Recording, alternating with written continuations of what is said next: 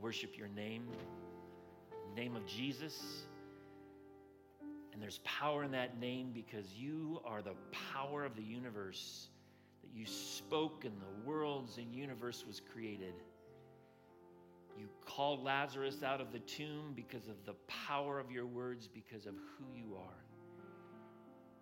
And we come now, God, to your living word, a word of power that speaks life into us, that gives us hope, that calls us out of the grave places in our life where we're stuck.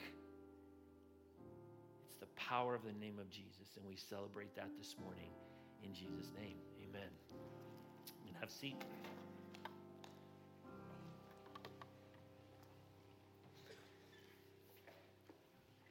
So today we are continuing our series Reset, and we are talking about loving God with all of our strength, right?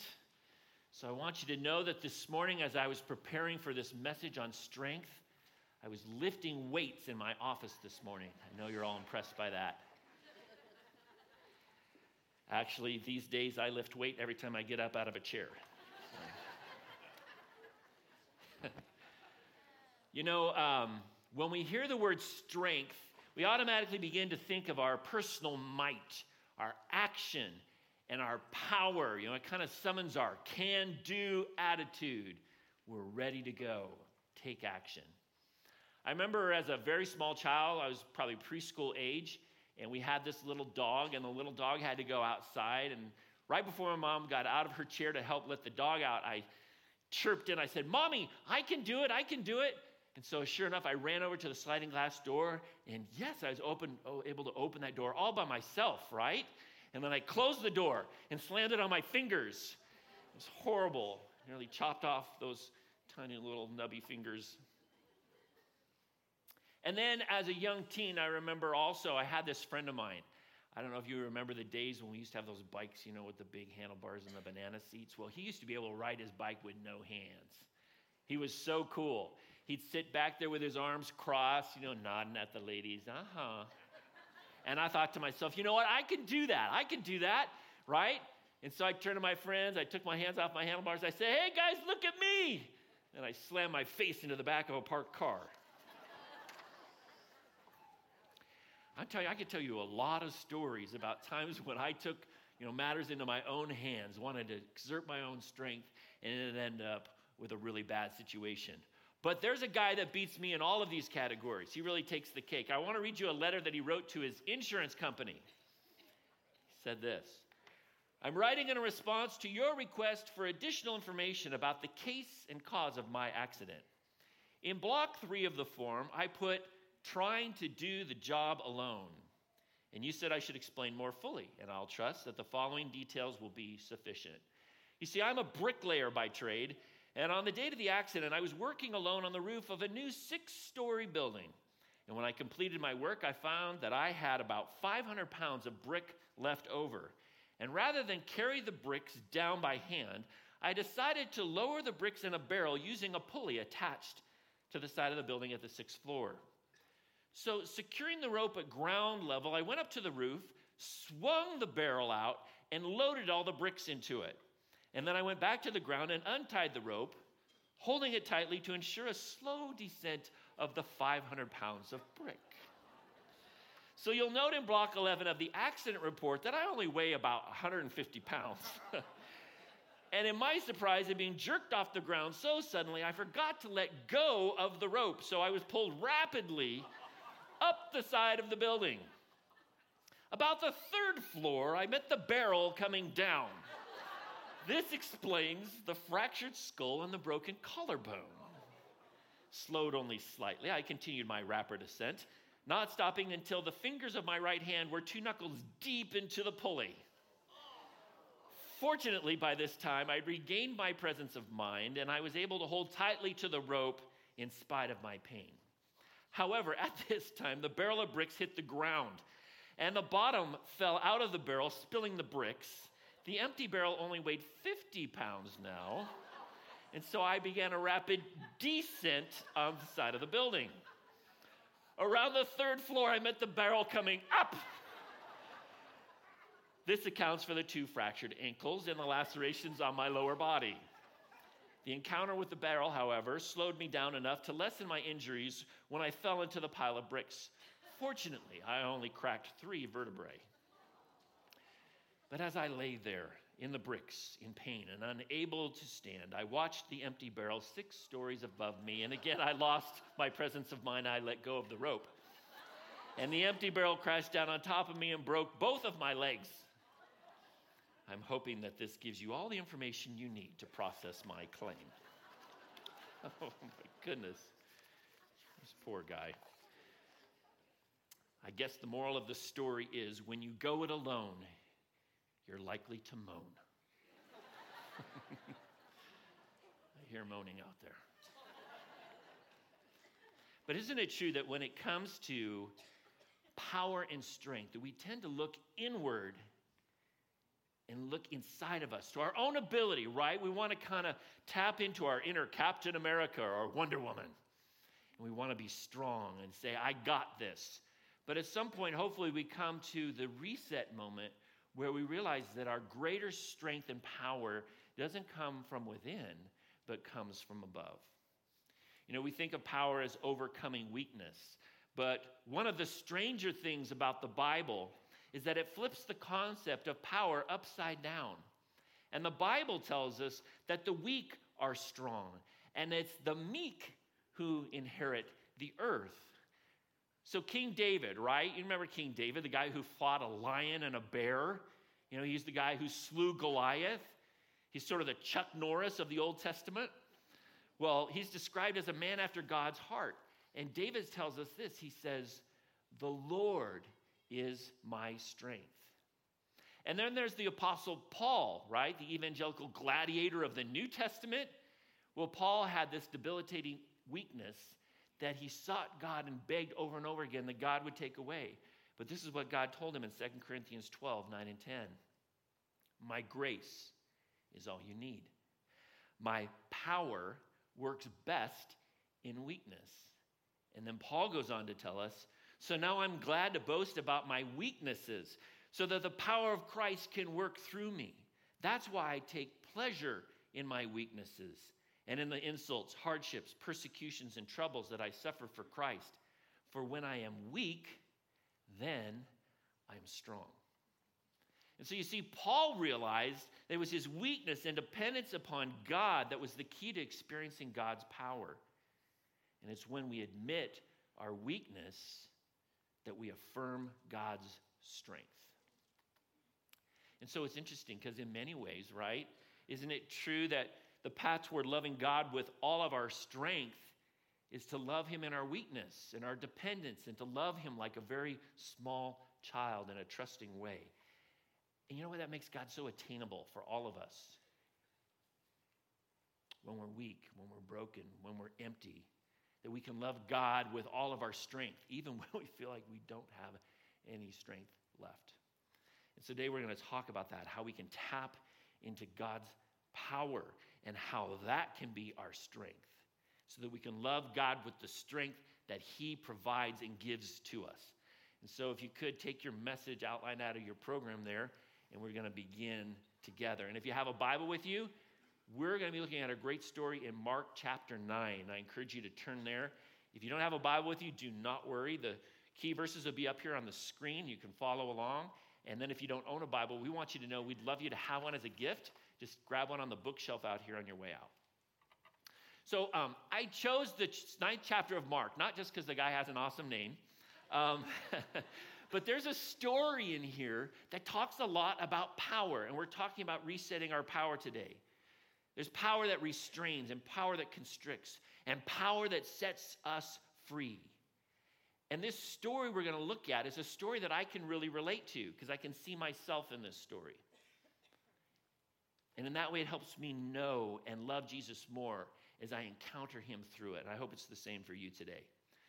So, what happens in Mark chapter 9, and in the very beginning of the chapter, we see the recount of how Jesus took his disciples Peter, James, and John up to the mountain, and he was transfigured before them. They got a chance to see him in his glorified state. And then they're talking with Moses and Elijah. It's this powerful moment. And then they're coming back down the mountain. And this is where we pick up in Mark 9 14 to 16. It says, When they returned to the other disciples, they saw a large crowd surrounding them. And some teachers of religious law were arguing with them. When the crowd saw Jesus, they were overwhelmed with awe and they ran to greet him. What is all this arguing about? Jesus asked. So again, they come down the mountain, and Jesus, James, Peter, John, they all walking into this crazy, chaotic situation that seems to be revolving around a father that had brought his son desperately for help. See, the father had tried everything, he'd been everywhere looking for solutions.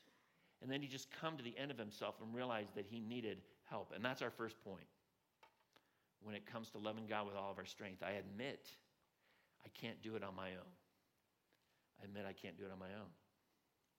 So here's how I relate to this story. You see, if there's an area of my life where I admit that I have to have help, it's with my kids, right? You see, whether it has to do with their health or their well being or even the things that they're struggling with, I find that I tend to feel more pain over their pain than I do even with my own. And I have to turn to God for strength.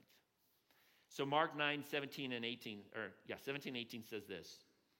One of the men in the crowd spoke up and said, and if you look at the other Gospels, it actually says that he shouted out, he cried out and fell on his knees before Jesus Teacher, I brought my son to you so you could heal him. He's possessed by an evil spirit that won't let him talk. And whenever this spirit seizes him, it throws him to a violent, throws him violently to the ground. And he foams at the mouth and grinds his teeth and becomes rigid. So I asked your disciples to cast out the evil spirit, but they couldn't do it. Poor father is helpless. He's brokenhearted over his son that's been bound by this demon that's literally trying to destroy and kill him. And the father takes a very important first step, you see. The step that he takes is to admit that he's powerless. That's the first step, right? In AA, Celebrate Recovery, any 12 step program, the first step is to admit that you're powerless. It's a step we all have to take. Joni Eareckson Tada, I don't know if you've heard of her before, but as a young girl, uh, she had a horrible accident that caused her to become a paraplegic. And she said this She said, Deny your weakness and you'll never realize God's strength in you. I love that quote. Because we can't begin a journey toward emotional or spiritual health without facing the reality that we can't do it on our own without God.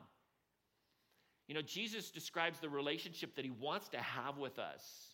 Um, he describes it this beautiful way. He, he talks about us being in this dependent relationship where we're in connection with Him and He supplies the strength that we need. He says this in John 15, 5. Yes, I am the vine, and you are the branches. Those who remain in me and I in them will produce much fruit.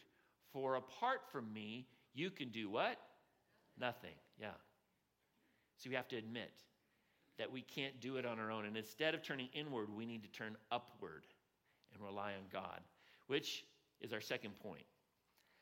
I turn to God for help and strength. I turn to God for help and strength. You know, isn't it true that when we find ourselves in helpless, difficult situations, we start to scramble, we start to reach, we start to grasp for answers and solutions? Where what we really need to grab hold of is God's provision and His presence. You see, when this father came seeking and looking for Jesus, he was desperate. He brought his son. He couldn't find Jesus anywhere. He was up on the mountain. But he did find his disciples, and he, he asked his disciples to cast out the demon, but they couldn't do it. And what's really fascinating is how Jesus responds to this news. It's almost troubling, being honest with you. Listen to what he says in Mark 9 19 to 22. Jesus said to them, You faithless people.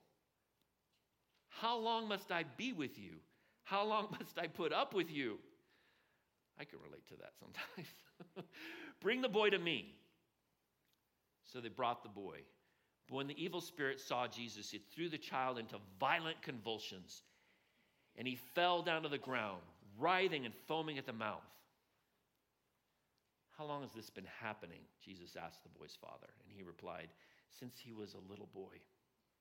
the Spirit often throws him into the fire or into the water, trying to kill him. Have mercy on us and help us if you can. I want to point out that Jesus is not saying to the boy or to his father that he's frustrated with them. He's actually very frustrated with his disciples. and I think we can start to begin to understand this because yeah, he's pretty tough on them here. But haven't we heard him say this before? Calling out their lack of faith after all the things that they'd seen him do. But at the very end of the chapter, I think it gives us a little bit of a hint, a, a, peek in verses 28 and 29. When the disciples get away after this incident with Jesus, they ask him, Why couldn't we cast out the demon? We'd done it before. And Jesus tells them, It's because you lacked faith, because you didn't pray. and so we can kind of suppose that maybe what happened here is that the disciples, based on their prior successes, sort of leaned on their own strength and power rather than relying on Jesus, and they didn't even pray. Maybe they're trying to show off for those religious leaders, and they couldn't help the boy. They relied on themselves more than they relied on him. And in contrast to this frustration that Jesus had with his disciples, he actually he, he reaches out to this father with great compassion and tenderness, and he looks at the boy and he says, How long has this been happening? I think Jesus knew the answer already, right? so why did he ask the question? I think he asked the question so that he could hear the Father express his heart and share the broken-hearted story about his son, his only son. Jesus was very present with him in his pain.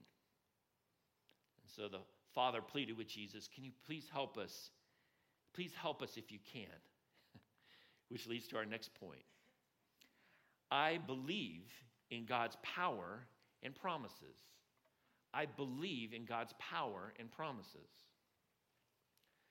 So while the father seemed pretty confident that Jesus cared, it also seems to seem as if he really isn't sure if Jesus has the power to be able to help the boy. And so Jesus replied in Mark 9 23 to 24, What do you mean if I can?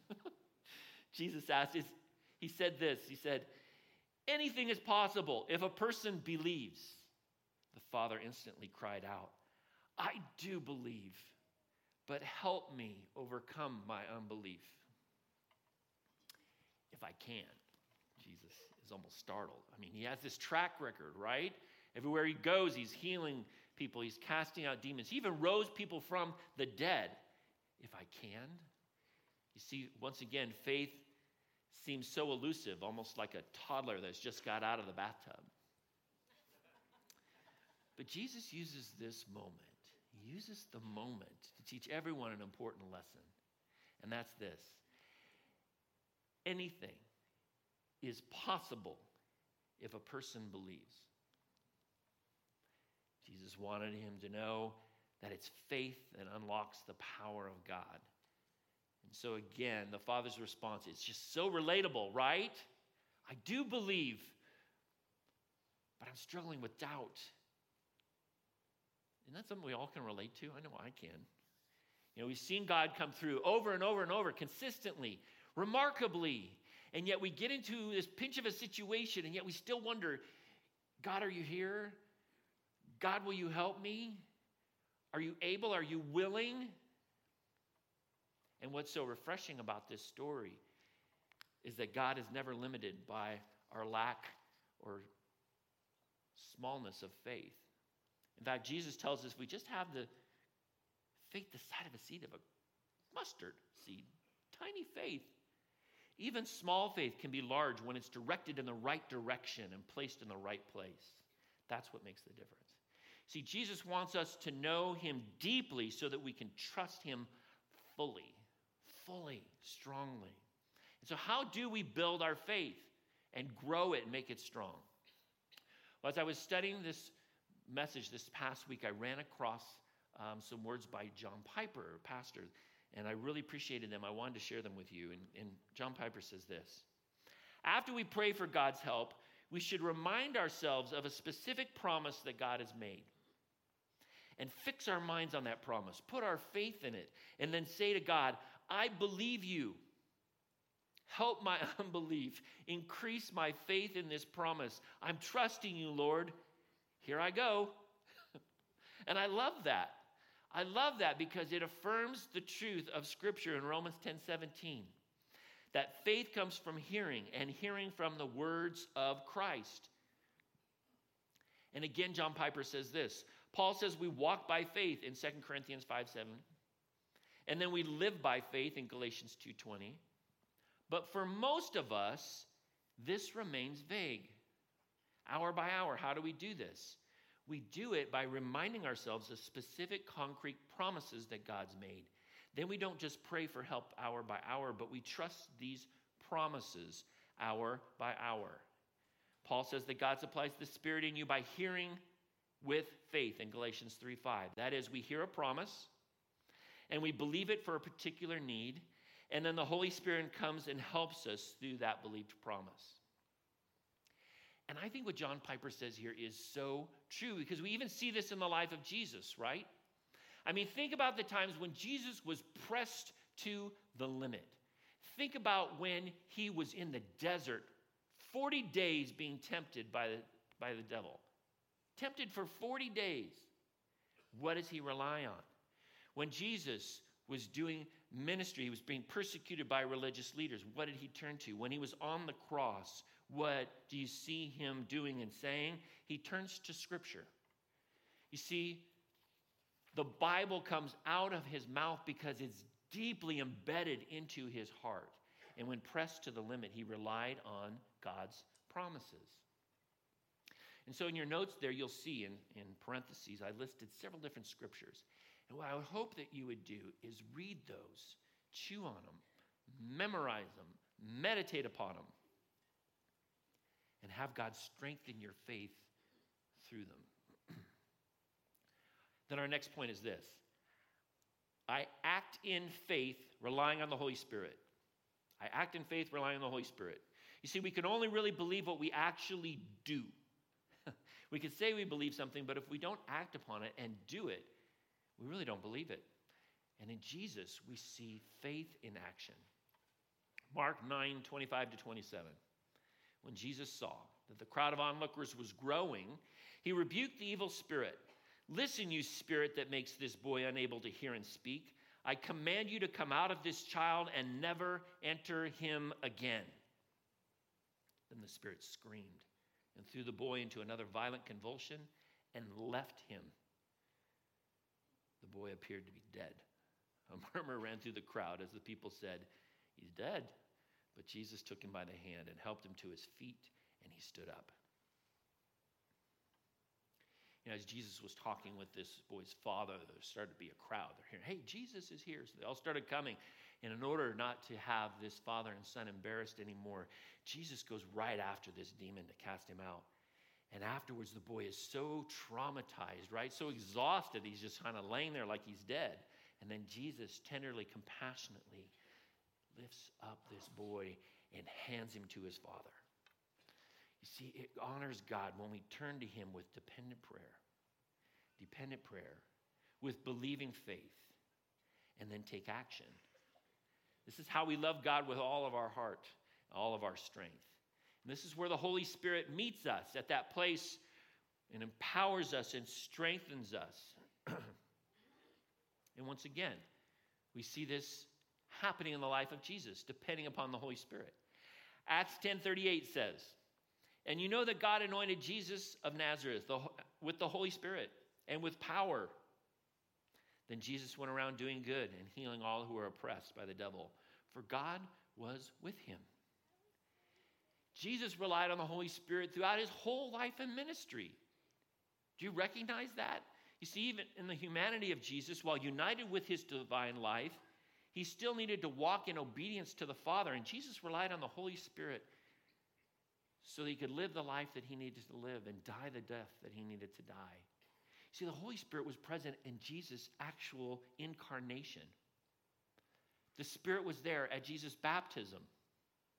The Spirit was there and led Jesus in and out of his temptation. The Spirit empowered Jesus' miracles. The Spirit guided, led, and supported Jesus through all of his ministry. The Spirit was there with Jesus on the cross. It was the Spirit, the Holy Spirit, that rose Jesus from the dead. And it's the Holy Spirit that baptizes us into Jesus Christ, and so that we can live the life that God's called us to. You see, acting in faith and relying on the Holy Spirit gives us strength and gives us power from on high. Jesus tells us this in John 14, 16, and 17. I will ask the Father, and he will give you another helper who will stay with you forever. He is the Spirit. He remains with you and is in you.